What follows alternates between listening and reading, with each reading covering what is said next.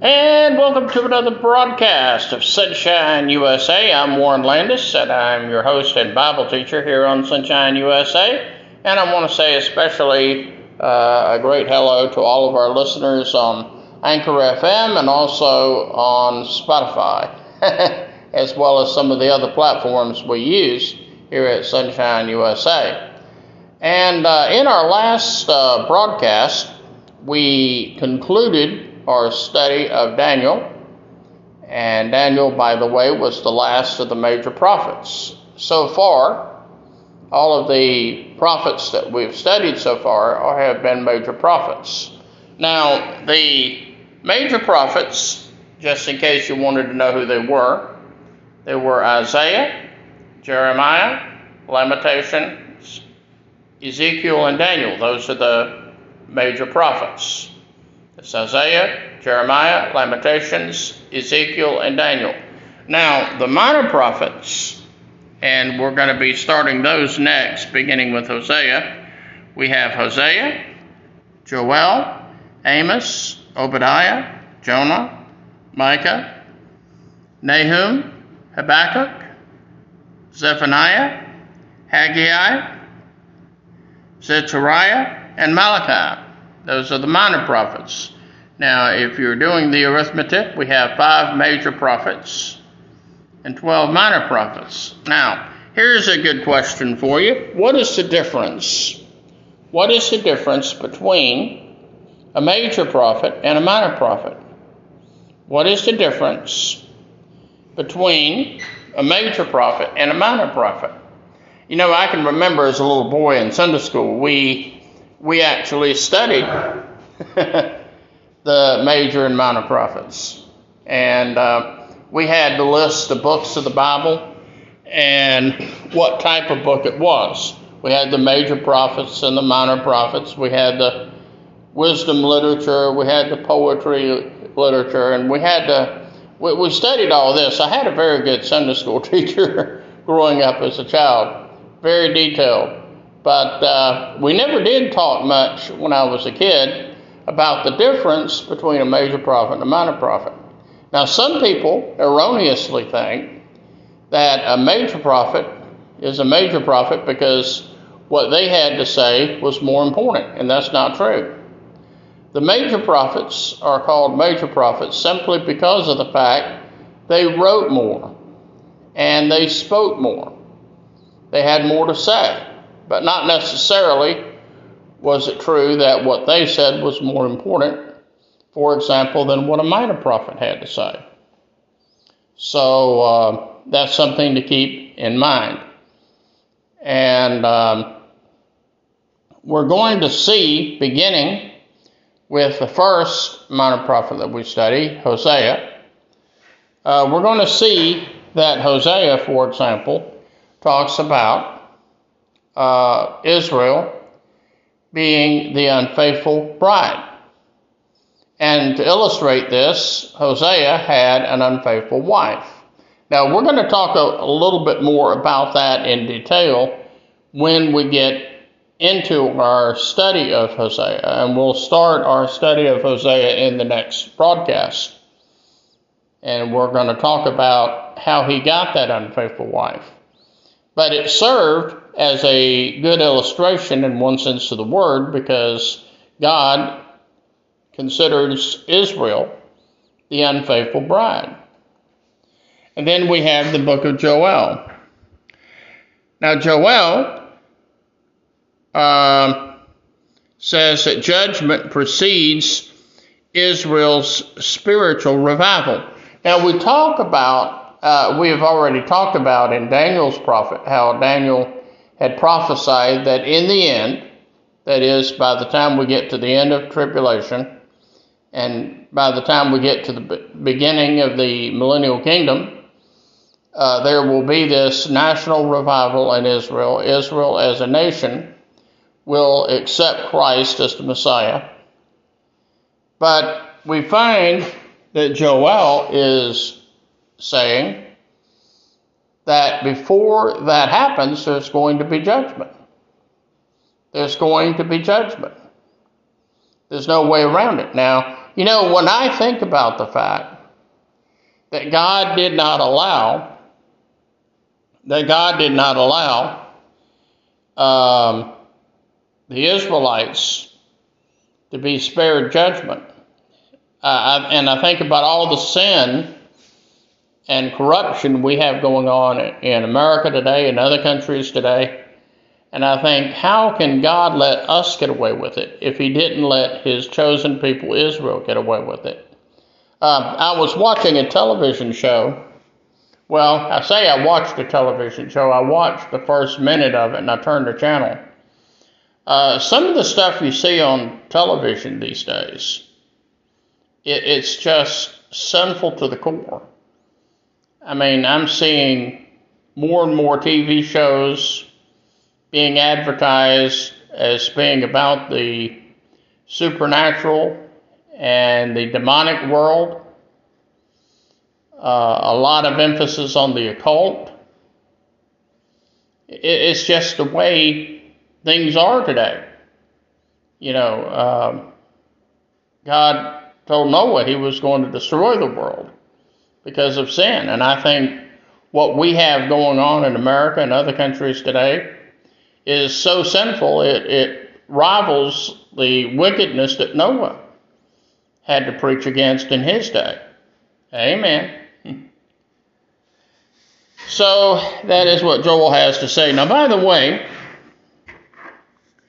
Hosea, it is estimated, prophesied, um, uh, 75 to 15. And we're talking about uh, BC, Hosea. Um, now, I, I think that means 755 BC to maybe 715 BC. I had to clarify that because I know that would be too long for any one man to cover. So basically, he prophesied from. Uh, let me get my glasses here. that might help. That's that's one of the things about live radio. you hear it as it's happening. But he uh, prophesied, Hosea did, from 755 BC to 715 BC. And then we have Joel prophesying um, from roughly 835 BC to 796 BC.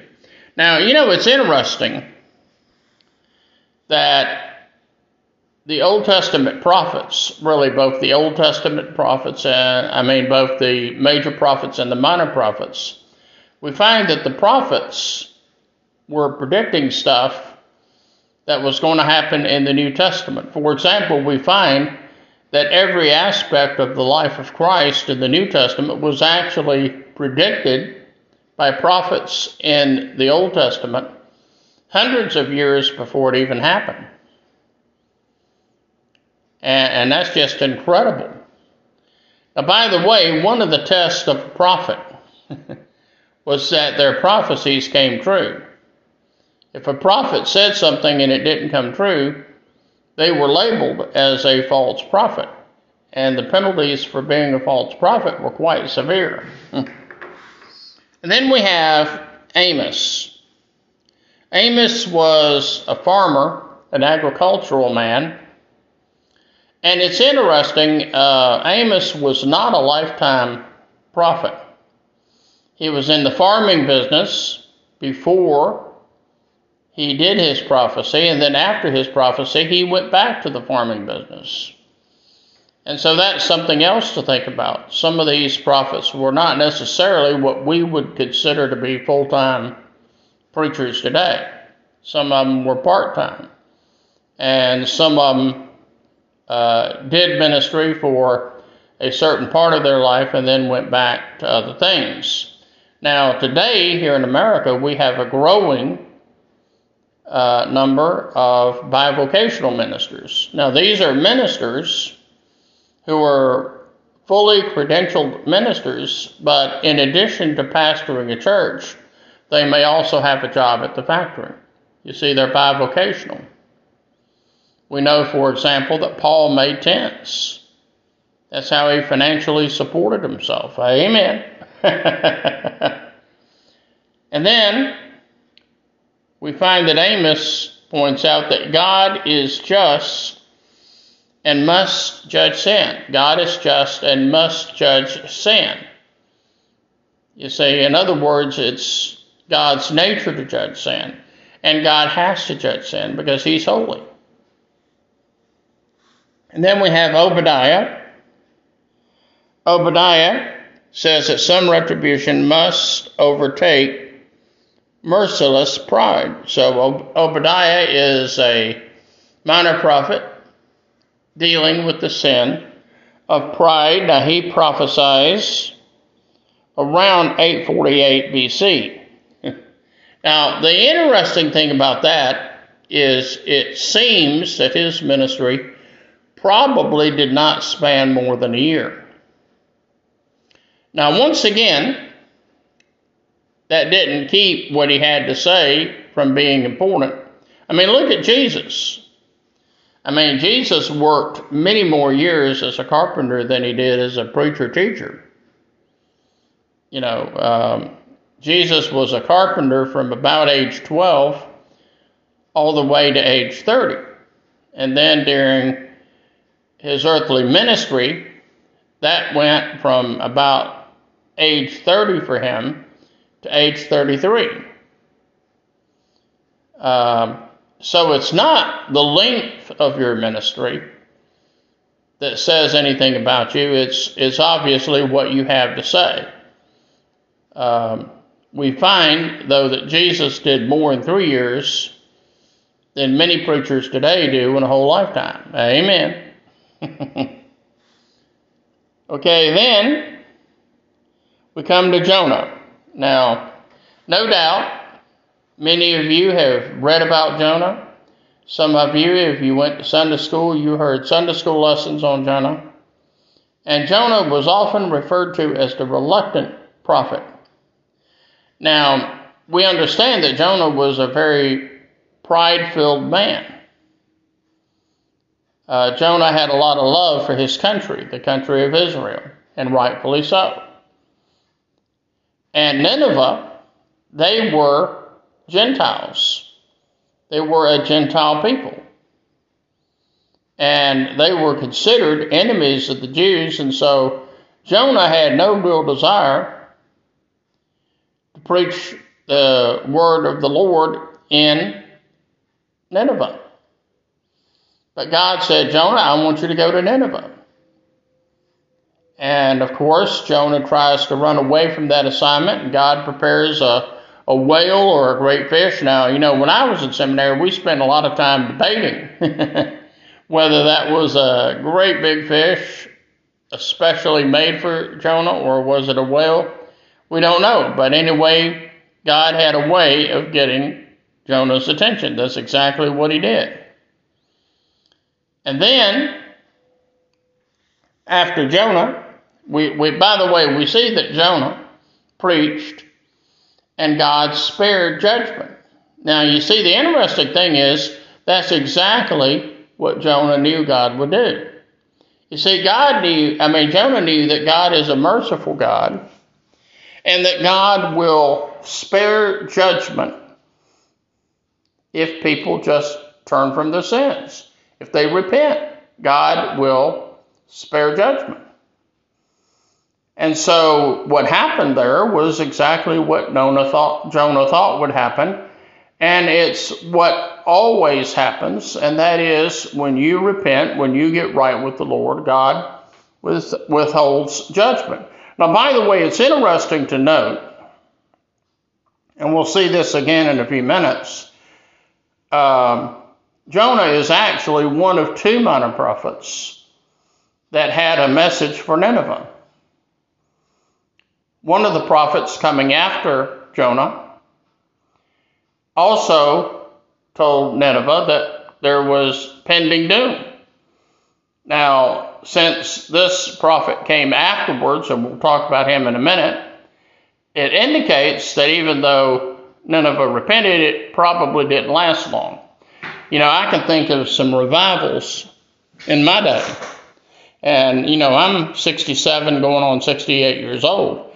Uh, I've seen a lot of revivals in my day, and I've seen people make decisions at a revival meeting, and a few months later, they totally reneged on that decision. I, I remember at the church where I was ordained, we had a young man who made a decision to uh, to uh, uh, go into the ministry. He made that decision during a revival meeting, and before the next revival meeting, he totally renewed on that decision. He actually surrendered his ordination certificate. Now, of course, I don't know his heart. If God didn't call him into the ministry, then he shouldn't have gone into the ministry. But he should have made sure of that before he made that commitment. I mean, that's just my opinion. Okay, now we come to Micah. And Micah is the minor prophet that predicted that Bethlehem would be the place where the Messiah would be born and he would be mankind's deliverer. And so when we read about Jesus in the New Testament being born in Bethlehem, that's one of many areas of Jesus' life that was predicted in advance by one of the Old Testament prophets. Now, bearing in mind, Micah lived 740 BC to about 690 BC. That's the date of his ministry, approximate date. Now, these dates that I'm giving you are approximate, they're not exact. For most of these prophets, there is not enough content in their writings to give us a better understanding about when they were wrote. But we find that Micah made his prediction about the Messiah um, in 740 BC to 690 BC. And once again, we have to understand these are approximate dates. Um, these are the dates as best we can figure out. Then we come to Nahum. Now, Nahum is another prophet that had a word from the Lord for the people of Nineveh. And that word was that doom is to descend upon wicked Nineveh. Now, once again, since we're a little bit uncertain about the dates, we don't know whether uh, um, Nahum is talking about the wickedness that Nineveh had before Jonah came along, or if we're talking about wickedness here that took place sometime after the people of Nineveh had repented. Now, by the way, the dates for Nahum are 630 BC to about 612 BC. By comparison, Jonah was 780 BC to 750 BC. So it appears that Jonah was actually, I mean, Nahum was closer to the time of Christ. So it appears that really and truly, uh, God sent two different prophets to Nineveh to warn them. And they then finally repented after Jonah came along. But Jonah actually appears that Jonah came along first, and then so I still say it looks like to me that the people of Nineveh were wicked. They repented, they got right with the Lord, and then they went back on that commitment. That's as near as I can figure out. But once again, we're, we're not able to pin down the dates with precision, and so we just don't know for sure. Then we have Habakkuk.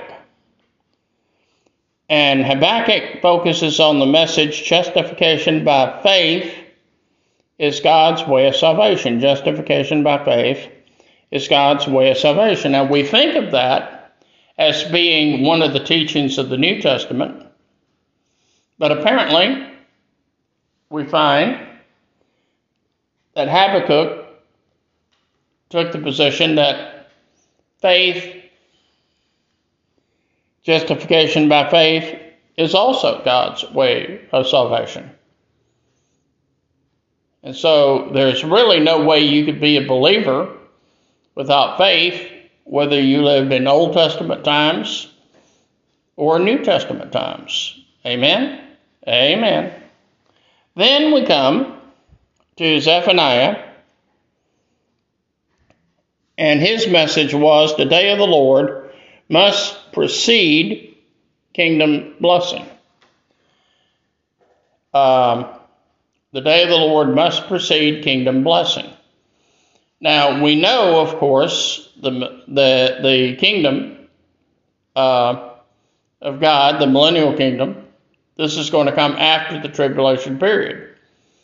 But of course, during that tribulation period, we have what is called the day of the Lord. This is where the enemies of God and the enemies of Israel, once and for all, are destroyed. And we find that Zephaniah is saying the day of the Lord must precede kingdom blessing. Now, he prophesied 625 BC to about 610 BC. And then we come to Haggai. And Haggai, who prophesied about 520 BC, so once again, his ministry was extremely short, probably not lasting more than a year.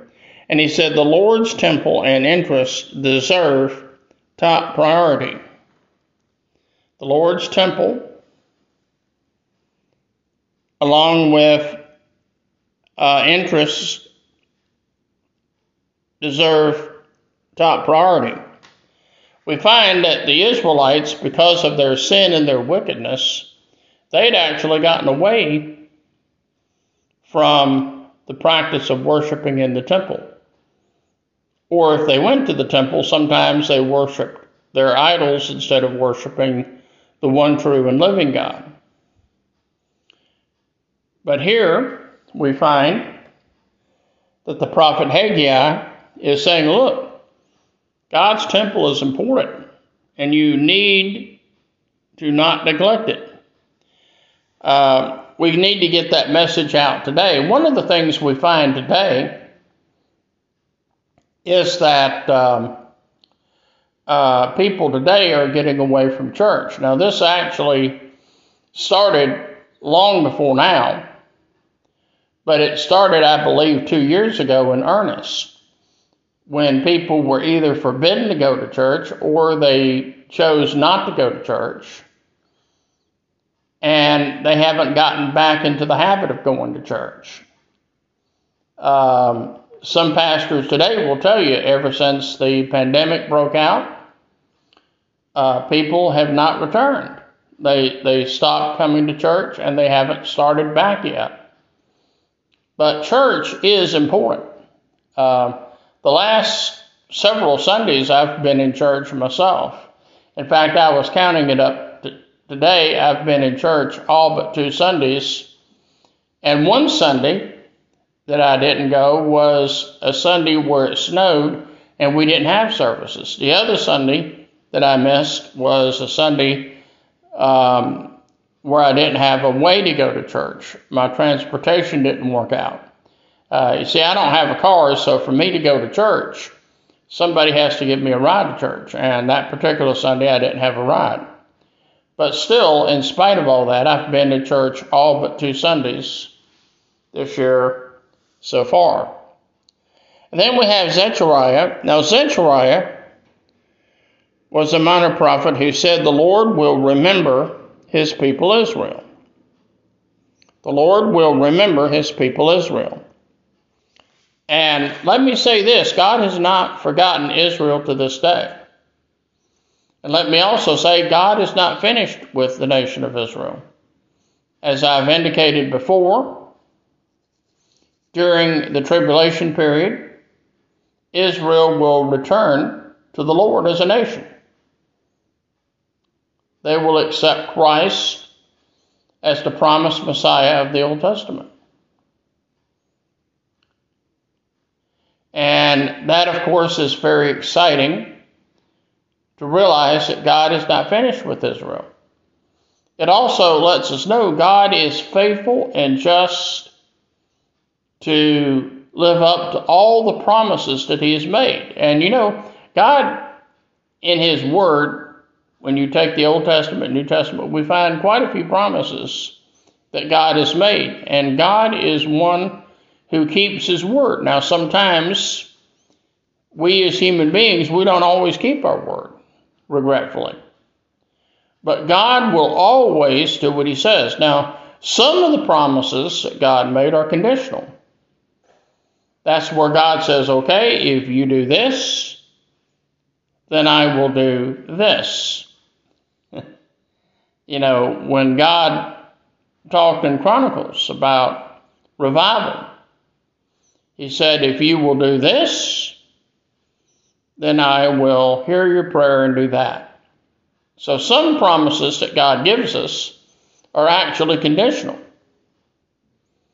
Um, for example, you take the nation of Israel. The nation of Israel today does not possess all of the land that God promised to Abraham. When we look at the land that God promised to Abraham, that includes a lot of territory that Israel does not have today. Now, one of the reasons Israel has never fully occupied all of that land is because of sin. But one of these days, we find that Israel will return to the Lord once and for all, and God will fulfill his promise, and Israel will occupy all of the land that God originally promised Abraham. Now, you know, it's, it's interesting, you know, people get upset with Israel about the land that Israel has today. But like I say, in reality, God has promised Israel a whole lot more land than what she has today. And one day she will have it. Praise the Lord. And then we come to Malachi. Now, Malachi is the last prophet of the Old Testament. He was a minor prophet. And his message was let the wicked be warned by the certainty of judgment. Now, um, he prophesied between 433 BC and 400 BC. So it's kind of interesting. His uh, ministry covered about 33 years. And like I say, he's the last of the Old Testament prophets. After Malachi, we find that Israel will go through a fairly lengthy 400 years or so without a prophetic voice. Because there's about 400 years separating the end of the Old Testament from the beginning of the New Testament. And so we, we go through a certain length of time where there is no voice. Now, of course, today we know that God is hard at work, once again trying to reach the people with love. And it's our job as Christians to preach the truth in love to a lost and dying world. And God loves us all very much. And you'll find that God is a very gracious God. He's a very patient God. He's long suffering. But that does have a limit. One of these days, you're going to die. And when you die, it's going to be too late for you to get right with God. One of these days, Christ is coming back to this earth in a big event called the rapture. And when the rapture takes place, we Christians will be caught up to meet the Lord in the air. Immediately after the rapture, there will be no more Christians left on the earth. Can you imagine how sad that will be? No more Christians on the earth? They'll all be taken up into heaven.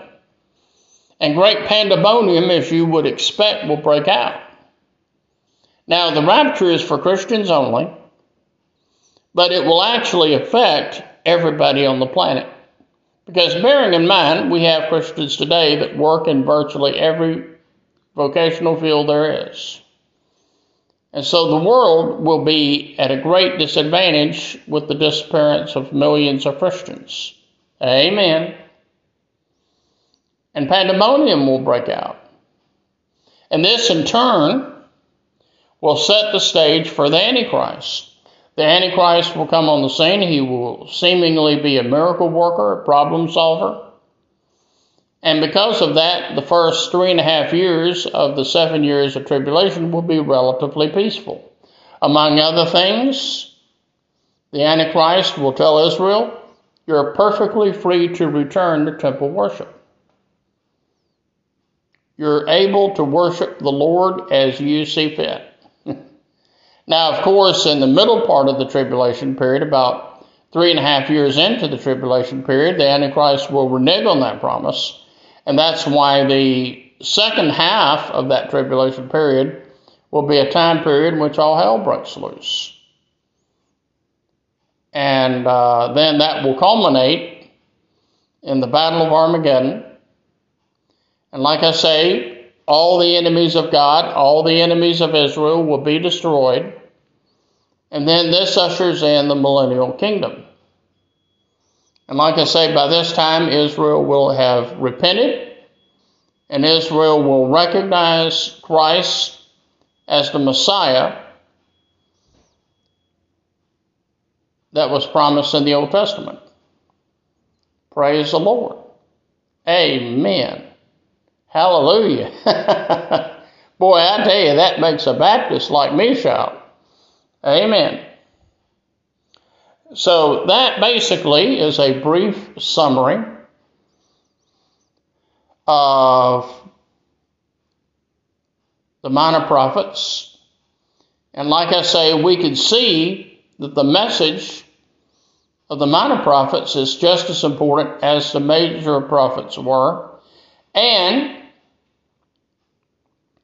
we will also see that in many cases, uh, what the minor prophets had to say was pretty much the same thing that the major prophets had to say.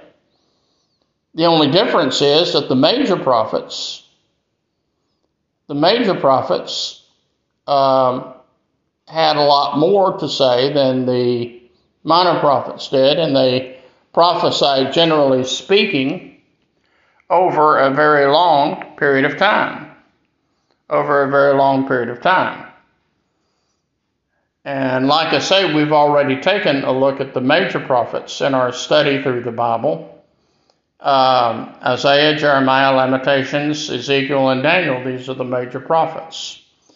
But when you study their message and you compare it to the message that I just gave you of the minor prophets, in many cases, it was the same thing the major prophets were preaching, except this time it came from a minor prophet. And the minor prophets, the only thing that makes them minor is the fact they didn't have as much to say. I think we've all known people down through the years that uh, seemingly spoke so little that when they did speak, people paid attention. And it was probably that way with the minor prophets. They didn't have a lot to say, and maybe they didn't speak often. But you know what? When they spoke, people listened. So they might not have done what they were told to do, but they at least listened. And that's the important thing. You know, God hasn't called us to be successful necessarily. He's called us to be faithful.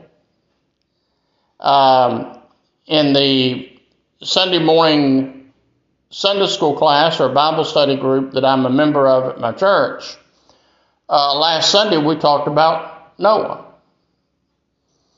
Now, Noah was also something of a prophetic figure. He's not officially listed as one of the prophets, but Noah preached that the flood was coming.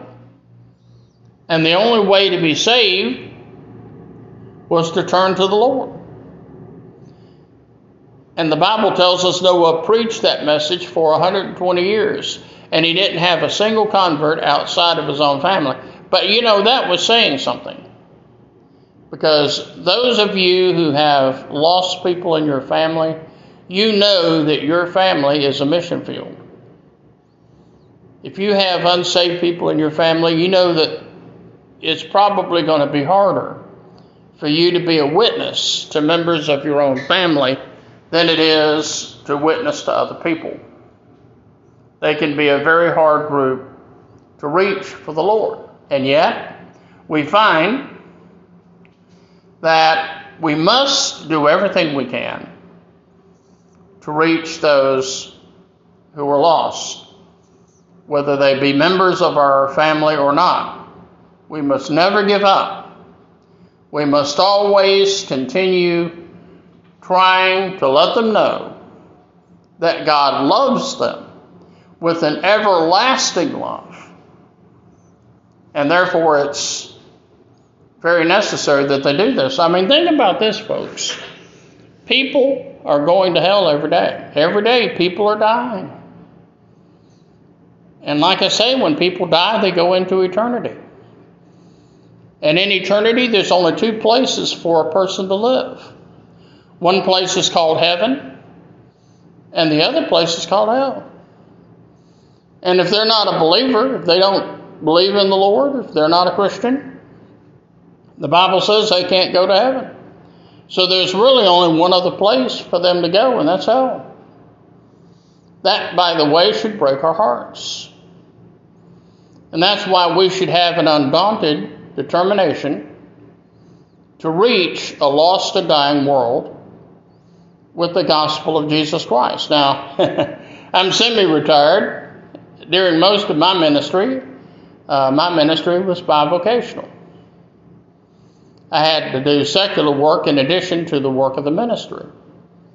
Now I'm retired from secular work. The only thing I do now is the gospel ministry, and I'm also more limited now than I used to be, uh, simply because of my health issues.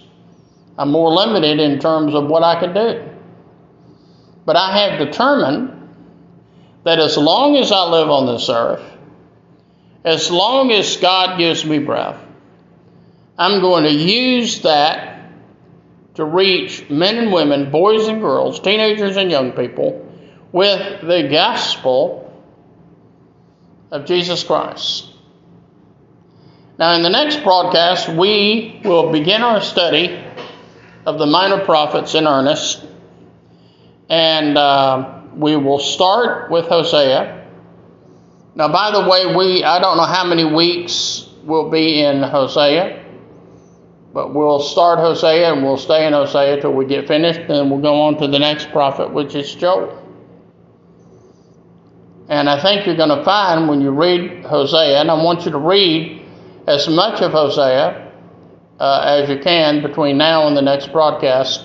And one of the interesting things you're going to find out about Hosea, and we'll talk more about this in the next broadcast when we get there, but Hosea had an unfaithful wife.